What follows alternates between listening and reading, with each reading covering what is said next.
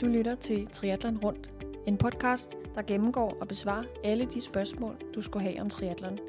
Podcasten kommer hele vejen rundt om den grænsesøgende og barske sportsgren. Du lytter til triatleterne og sportskommentatorerne Mads Sejergaard og Andre Kralik.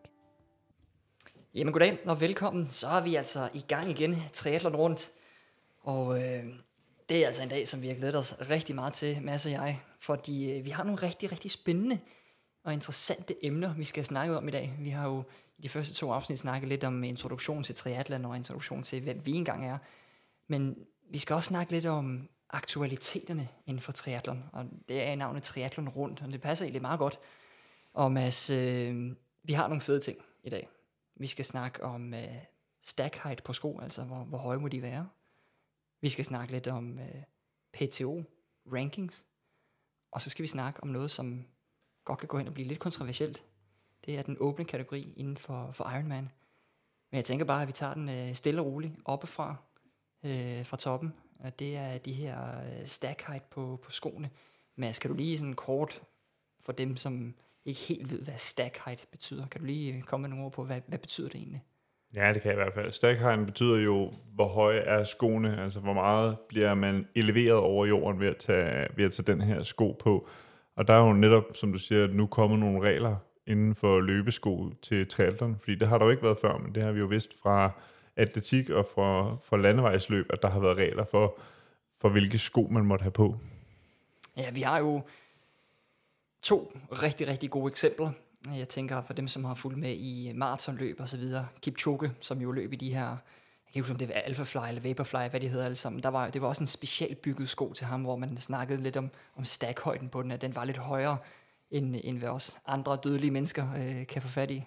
Og så er der også noget med Gustav Idén, den sko, han løb i, On-skoen øh, til seneste VM på, på Hawaii. Der var også øh, øh, lidt nogle andre sko, end vi er vant til. Ja, så faktisk også øh, Patrick Langes øh, 2.30 off-bike marathon til, til Ironman Israel. Den var faktisk også over den Adidas, han løb i, den var faktisk også over de her 40 mm, som jo er den nye regel, som Ironman har indført. Og de har jo egentlig snuppet reglerne fra, øh, fra løbeverdenen med, at øh, stack heighten må ikke være over de her 40 mm, og så må der også kun være én carbonplade i skoene. Der er også nogen, der har prøvet at fifle rundt med at have to carbonplader i skoene, for at se, om det giver ekstra meget bounce. Øh, men det har man altså valgt at sige, en carbonplade i skoene, og skummet, eller skoen må ikke være højere end 40 mm. Ja, det er alligevel øh, drastiske øh, ændringer, fordi vi har jo set, man tweaker på alle de parametre, man kan for at blive hurtigere, bedre og mere udholdende osv. Og, og når man begynder at gå ned i sådan noget som sko, det er først og fremmest noget rigtig noget øh, interessant nørderi, hvis man skal sige det på, på den måde. Men de her carbon-sko, altså det er også bare noget, som, som fylder mere og mere i, inden for triathlon. Ja, helt bestemt. Og jeg synes, jeg synes egentlig, det er okay, at der bliver lavet nogle regler for det. Fordi det er ved at stikke lidt af, at det ender med, at man øh, har en stylte under hver fod på en øh, 15-20 cm for at komme hurtigst frem. Og man ved jo godt, at jo, højere, jo længere ben man har, jo, øh, jo hurtigere løber man, jo længere kommer man per skridt. Så hvis en skridtlængde bliver længere, men man holder samme kadence, så løber man jo hurtigere. Det kan man jo regne ud. Øhm, og det har man jo altid vidst, men hvorfor løber høje mennesker så ikke hurtigt? Det er fordi, de så også begynder typisk at blive tungere, og det ved jeg jo selv. Jeg har åndssvagt lange ben, men til gengæld så er jeg også i den øh, meget tunge ende af, af løbere. Øhm, så det har jo været en måde, når man laver nogle, øh, nogle super høje sko, at få, få lidt benlængde på, på løberne. Og altså, hvis vi lige, for dem som ikke måske helt er bekendte med de her carbon-sko, hvad er det egentlig, bare lige kort, hvad er det en carbon-sko kan, kontra en sko uden carbon? Jamen altså, det er jo ikke nødvendigvis, fordi den kan meget mere, men den kan måske lidt mere i og med, at du har den her carbonplade inde i skoen, som er med til at give noget fremdrift, når du, øh, når du løber. Altså at når den bliver bøjet, så skyder den der ligesom fremad øh, til næste skridt og giver noget energioverførsel tilbage til fremføring af benene, så man måske får et lidt længere skridt eller et lidt hurtigere skridt ved at have, ved at have den her carbonsko på, frem for en helt flad sko, der ikke er noget carbon i. Mm. Så det giver mening at bruge en carbonsko til, til race, til løb, for at komme hurtigere frem. Men er det så også en sko, man skal træne i? Det kan det sagtens være. Jeg synes, det giver god mening til race. Øhm, jeg tror generelt er de fleste carbon-sko hurtigere end ikke-carbon-sko. Øh, til træning, der, øh, der er lidt blandede holdninger til, om man skal træne i carbon-sko. Jeg gør det nogle gange, og nogle gange så gør jeg det ikke. Øh, jeg har både og, og hvis jeg skal løbe hurtigt og løbe intervaller, så kan jeg egentlig godt lide at have en carbon-sko på. Skal jeg bare ud og løbe en lang, let, lækker tur, så kan jeg egentlig rigtig godt lide at tage en, en blød sko på uden carbon-såler. Der bliver diskuteret lidt om øger det skadesrisikoen, at man løber rigtig meget i carbon-sko, eller gør det det modsatte, mindsker det skadesrisikoen. Og jeg har ikke sådan lige tanke på noget sådan specifikt evidens på det, om der, om der er for eller imod det ene eller det andet. Mm. Hvis vi lige prøver at vende tilbage til det her øh, stack height og så videre, nu har man gjort det, at det må maks være 40 mm. Hvad tror du, det kommer til at betyde for, øh, for både for, for de professionelle, men også for os almene? Altså, at, at vi har nogle sko, som der er nogle regler for dem. Altså, tror du, det, det er noget, som er noget, som folk efterspørger? Eller er det, bliver det godt eller skidt? Lad mig sige det sådan. Jeg tror, det bliver godt. Det giver jo på en eller anden måde en mere færdighed i sport, at producenterne ved, at det giver ikke nogen mening, at vi producerer nogle tårnhøje sko med langt over 5 eller 4 mm, 40 mm stack height, fordi der er ikke nogen, der køber det, fordi de må ikke løbe i det til race. Så kan det godt være, at du gerne må løbe i det til træning, men du kan ikke løbe i det til race. Ja. Så på den måde bliver produktionen af det nok mere fair, øh, i stedet for, at der er nogle mærker, der producerer en, der er, øh, der er meget hurtigere end de andres, fordi at den bryder nogle regler, som så er kommet nu, ikke?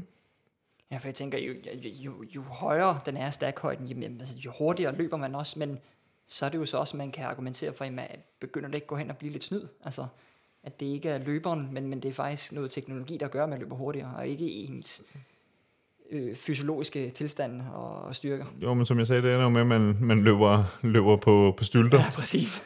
i, I stedet for også simpelthen, fordi at det er hurtigere, der er mere energi tilbage overførsel. Det svarer jo lidt til at have en motor på cyklen. Så derfor synes jeg, det er fint, at der kommer nogle regler for det, og man kan jo lige så godt lægge sig op af de regler, der allerede findes øh, fra, fra løbeverdenen. Ja. Bonusspørgsmål. Ja, kom med det. Tror du så, vi kommer til at se i Ironman-regi? Tror du, vi kommer til at se nogen, der slår 2.30? Ja, det skal nok komme. Det, der er andre, der har løbet øh, tæt på lige så hurtige tider i, øh, i sko, der er inden for de regler, der er nu. Fordi altså, selvom de regler er kommet nu, så har det jo kun været enkelte par af sko, der ikke har været inden for de her regler.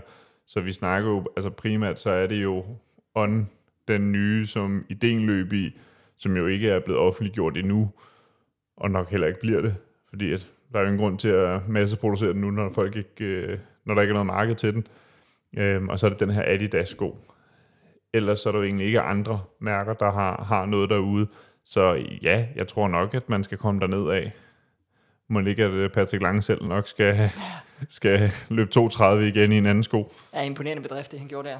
Helt bestemt. Og, og, og jeg som troede, vi sad og kommenterede øh, noget triathlon på et tidspunkt, og vi tænkte, okay, Patrick Lange, han er måske en færdig mand, ikke? Altså, midt 30'erne, alle har respekt for det, men man tænkte, okay, kan han levere mere? Og så pludselig så laver han det her vanvittige resultat i, i Israel, var det ikke det? Jo, altså, hvad, hvad den mand ikke kan. Men det er rigtig nok, som du siger, han har en eller to stævner om året, hvor han piker, hvor han, så at sige, rammer den lige i røven. Og så kvalder han til VM, og så tænker man, hvad laver manden i, i mellemtiden? Ja, og så er der resten af året, hvor han, øh, han bare er der og så, kører lidt øh, halvhjertet stævner, ikke? Jo, det er noget andet med, med de norske, norske drenge. Det er, ja, det er en historie for sig, det kan vi vinde på et andet tidspunkt. Ja. Fedt. Jeg tænker, at vi skal prøve at køre lidt videre øh, til det næste tema, der hedder PTO Rankings, øh, rangering. Øh, og Mads, øh, det er jo noget, som virkelig har, har delt vandene, den her nye måde, man, man, man rangerer øh, triatleterne på, både damerne og herrerne. Og øh, der har været lidt kontroverser. Man forstår måske godt, hvorfor. Men kan du ikke lige give et, øh, et ris op med, hvad er det egentlig, det her det handler om? Først og fremmest synes jeg, det er rigtig godt, at man har lavet et andet pointsystem, fordi det gamle var da uigennemskueligt, uden over alle grænser. Hold da kæft, mand. Det, det er jo blevet sådan nu, at de point, der bliver givet til, til stævner, er delt op i tre kategorier. Øh, og man ved jo egentlig ikke på forhånd, hvor mange øh, point man kan få for et stævne, fordi det kommer som sagt an på de her tre ting. Det kommer an på hvor man lander henne i feltet, hvilken position får man. Så kommer det an på, hvor stærkt er det felt, man kører i. Og det ved man måske ikke før et par enkelte dage inden race day, før man ved, hvilke proer dukker op til det her stævne.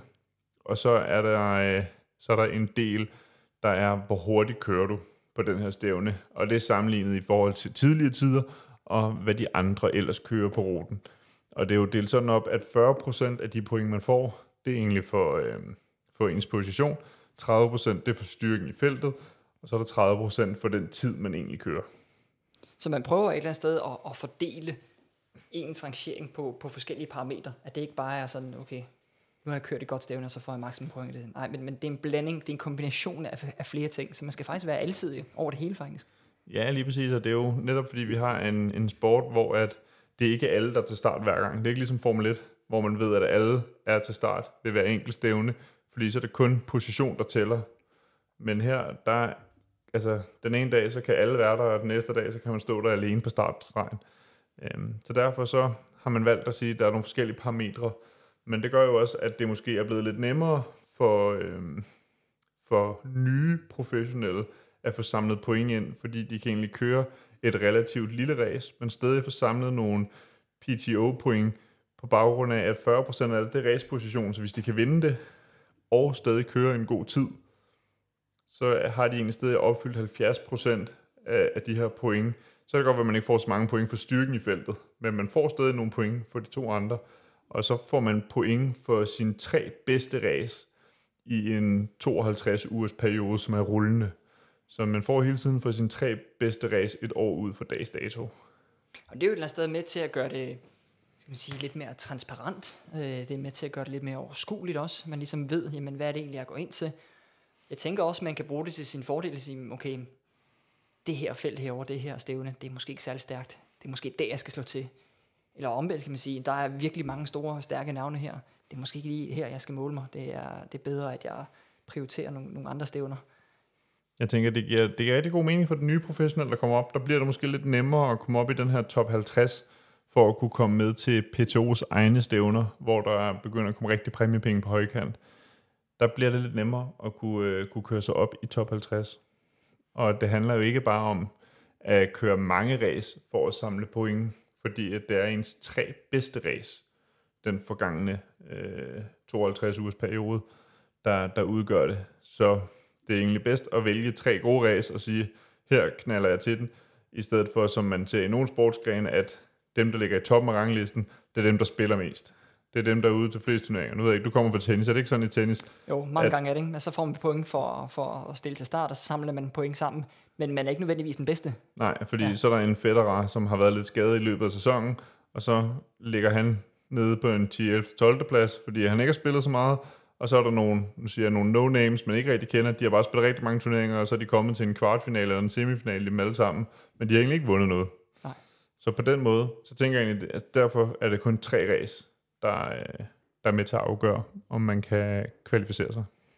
Ja, det er i hvert fald gjort tingene lidt lettere, øh, også for, for tilskuerne og for, for fansene og sporten osv. sidder også for, for udøverne. Bare lige kort for dem, som uh, sidder og tænker PTO-rankings og så videre. Jamen, uh, hvis vi lige kigger lidt på, hvis vi starter med, med herrene, bare lige på, på nuværende tidspunkt, øh, øh, hvis vi tager måske bare øh, top 5 lige nu, så har vi de to nordmænd, Christian Blumenfeldt og Gustav Iden, som ligger 1 og 2 på verdensranglisten, efterfulgt af Magnus Ditlev på tredje, øh, Sam Laidlow 4 og Lionel Sanders på, på en femteplads. Nogle store navne, og hvad kan man sige, jeg er helt overbevist om, de har jo, det har vi jo set flere gange, at de leverer. Og det er ikke kun i et eller to stævner, men i mange stævner og gentagende gange. Så det er et eller andet sted helt fair, at det er top 5 ser ud på den måde, som den nu engang gør. Ja, det må man sige. Den kan man ikke rigtig diskutere med, og der er jo stadig mange, der kan bejle omkring en top 5 plads, øh, når man scroller ned og kigger på navnene. Og der er også to andre danskere i top 20, både Daniel Bækkegaard og Miki Togholdt. Og så har vi også en Høenhavn lidt længere ned på listen. Ja, præcis. Det er altså nogle stærke, stærke herrer, må man sige. Og hvis vi lige øh, klikker over på, øh, på, på damerne, de, øh, det er også øh, meget, meget spændende. Jeg har lidt udfordringer her med, med teknikken. Øh, prøver vi at se, om vi kan komme ind her. Så har vi ikke overraskende en Ashley Gentle fra Australien, som virkelig har gjort det godt sidste år, ligger i et efterfulgt af Storbritanniens ja. Lucy Charles Barkley, Paula Finley på tredjepladsen, Daniel Reef 4 og Taylor Nipp på en femte. Fem super stærke kvinder, som igen gang på gang har leveret. Hvis vi lige knytter en kommentar til Taylor Nipp, det er jo ikke fordi, vi har set hende konkurrere i alt for mange stævner, men hun har været god i de stævner, hun har deltaget i. Ja, jeg tror, at hun har deltaget i tre P2-stævner sidste år, med Collins Cup og så to andre stævner. Og det er jo sine tre bedste stævner, og så behøver du kun køre tre stævner, så samler du point sammen, og så er du, øh, så er du altså med her i, i udregningen. Ja, det er jo det, ikke? Så handler det bare om at, at slå til, når det, når det gælder. Og det bliver jo rigtig, rigtig fedt og spændende øh, at følge de her PTO-stævner i løbet af 2023, for der, der kommer til at ske ting og, ting og sager, må man sige. Er der chance for, at vi ser det tjekkiske lokomotiv i, øh, i gang her i løbet af 2023? Ja, det tjekkiske lokomotiv, om det kommer i gang i 2023, øh, ikke på PTO, øh, så øh, et, et lidt lavere niveau. Øh, al ære respekt for det. Hvornår starter sæsonen for dig? Jamen, øh, mentalt så vil jeg jo gerne køre nu, ikke? men det handler også om at finde et stævne at køre. Det, det har vi jo snakket om. Ja, kunne meget vel være, at, øh, at vi ligger ud i, i start april med at, med at køre en, en duatlon for at komme øh, sådan lidt i gang øh, her i, i Storkøbenhavn. Øh, kunne være et fedt stævne. Mm. Og så må vi jo se, hvad, hvad, hvad tiden bringer. Men øh, det bliver fedt. Jeg glæder mig sindssygt meget til at komme i gang. Og det tænker jeg også, du gør. Ja, absolut, absolut. Det er jo øh, høj, højsæsonen på året, det er jo, når der er tre stævner. Det er så jo det sjove. Så vi i gang, lige præcis. Det er her fra, fra omkring marts måned, så begynder man også at intensivere træningen lidt mere, og man kan godt mærke, uh, det kilder lidt de rigtige steder, ikke? Og nå, så begynder man at nørde ting lidt mere. Nu skal jeg have nye øh, ræsdæk på, og smøre lige øh, kæden med, med lidt olie og så videre. Det, det, ja. bliver, det bliver sindssygt. Jeg har også købt nyt cykeludstyr, så, så uh. ved man, at sæsonen begynder at nærme sig. Så ved man, at det, det kommer tæt på, og, og, og cykling, det kommer vi jo til at snakke særskilt om øh, på et senere tidspunkt. Øh, mega fedt. Der er jo så mange ting, vi kan, vi kan dykke ned i. Ikke? Helt bestemt. Og apropos det der med at dykke ned i nogle ting, vi har jo snakket om, øh, om de to første ting. Vi har også en, en, en tredje ting, vi skal have snakket om. Det er øh, den, det, der hedder den åbne kategori inden for Ironman-stævner. Øh, et, et tiltag, som øh, er kommet til herinde for de sidste øh, uge, 7-10 dage eller sådan noget. Ja, det er jo ja, det er maks 14 dage siden, at de meldte ud, at øh, der nu kommer en åben kategori øh, inden for Ironman, og man har, jeg har i hvert fald før stødt på åben kategorier i forbindelse med challenge med mesterskabsstævner, hvor der har været en åben kategori for dem, der ikke vil dyste i age group kategori, men gerne vil prøve at tage sådan en, en samlet sejr øh, for, for et stævne, så har de haft lavet sådan nogle open kategorier, man kunne melde sig til. Og jeg har lidt på fornemmelsen, at open kategori i Ironman-regi ikke er helt det samme. Nej, det er, det har virkelig delt vandene. Øh, der er kommet mange øh, positive øh, kommentarer, og der er også kommet mange negative kommentarer. Øh, netop også fordi, at, at vi lever i en verden, som, hvor køn godt kan gå hen og blive lidt mere flydende. Der er ikke nødvendigvis øh, mand og kvinde mere. Man kan være non-binær, man kan være et, øh, et hav af, af forskellige køn osv. Og, og derfor kan jeg godt forstå, at der er nogen, der synes, jamen, jeg identificerer mig med, med at være, hvis jeg siger enhjørning, jamen, så skal du køre i den åbne kategori, så er det det, og der du skal køre. Ikke? Det, det, det deler vandene. Det, det er meget, meget svært. Øh, så forklar mig lige præcis, hvornår skal man bruge den her åben kategori? Ja, det er det, der gør det svært. Altså, det, hvor, hvornår skal man bruge den?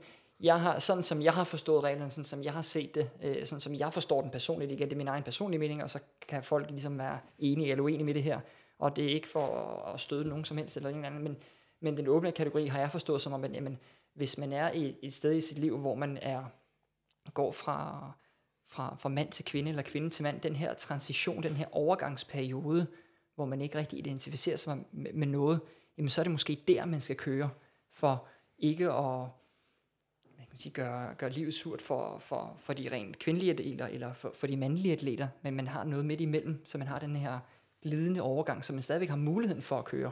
For mange gange så tænker jeg, jamen, jeg er kvinde eller jeg er mand, og jeg, jeg føler ikke, at jeg er det rigtige sted. Hvad gør jeg så? Er jeg fuldstændig malplaceret? Så der er også noget inklusion i det her, noget diversitet, man prøver at omfavne et eller andet sted. At øh, vi samler, vi giver atleterne muligheden for at, at køre, fordi man identificerer sig for dem som, som noget andet. Og, og det synes jeg et eller andet sted er fedt, at man har det på den måde.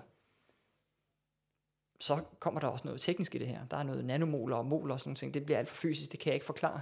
Men jeg kan godt forstå den del af vandene. Ja, jeg- har sådan lidt en fornemmelse, da jeg læste, at man prøver lidt at undgå den her svømmesag, der er ret stor i USA, Ja, præcis. med, øh, med en top 400 mandlige svømmer, som har skiftet køn til, til kvinde, og nu stiller op som kvindelig professionel svømmer, og hun vinder det hele. Og det er de andre kvindelige svømmer ret trætte af, at de ikke føler, at de har en, en chance. Så jeg føler egentlig lidt, at det er måske lidt det, Ironman prøver at undgå, at øh, man ikke har en Christian Blumenfeldt, der skifter køn, og så skal deltage i kvindekategorien, men i stedet for, så skal over i open-kategorien og køre. At det også lidt er det. Jamen, det, det giver jo god mening et eller andet sted, at man har det, fordi man begynder at, at blande noget fysiologi ind i det her. Øh, og det er, det er altså, det er noget, der er virkelig, virkelig svært, og det er måske, vi er måske ikke helt de rigtige eksperter til at udtale os om, om lige omkring det her. Men, men en spændende debat er det der. Helt bestemt. Det var bare for at nævne, det var min fornemmelse af, hvad jeg, Ja. da jeg ligesom læste mailen, hvad jeg tænkte, okay, det er måske det her, jeg ser, Ja. når, øh, når de laver den her open-kategori. Og at det netop har med fokus på diversitet og inklusion, mere end når Challenge har lavet en open-kategori, hvor de måske lidt mere prøvet at samle dem, der gerne vil køre om kap, de age-grupper, der er der for at vinde, og de age-grupper, der er der for at køre åndssvagt stærkt, at man ligesom sagde, kan I så ikke køre over i open-kategorien, så dem, der kører age group, de kan få lov til at køre age group. Øh, I stedet for, at det var lidt det, man prøvede, så gav man åben kategorien en tidlig start, så de kunne komme afsted og kunne ligge og køre om kap. Og det var også fordi, når man kører age group triathlon, hvis man gerne vil køre om kap, det er jo svært med den her rullende start. Hvor ligger jeg i feltet i forhold til de andre?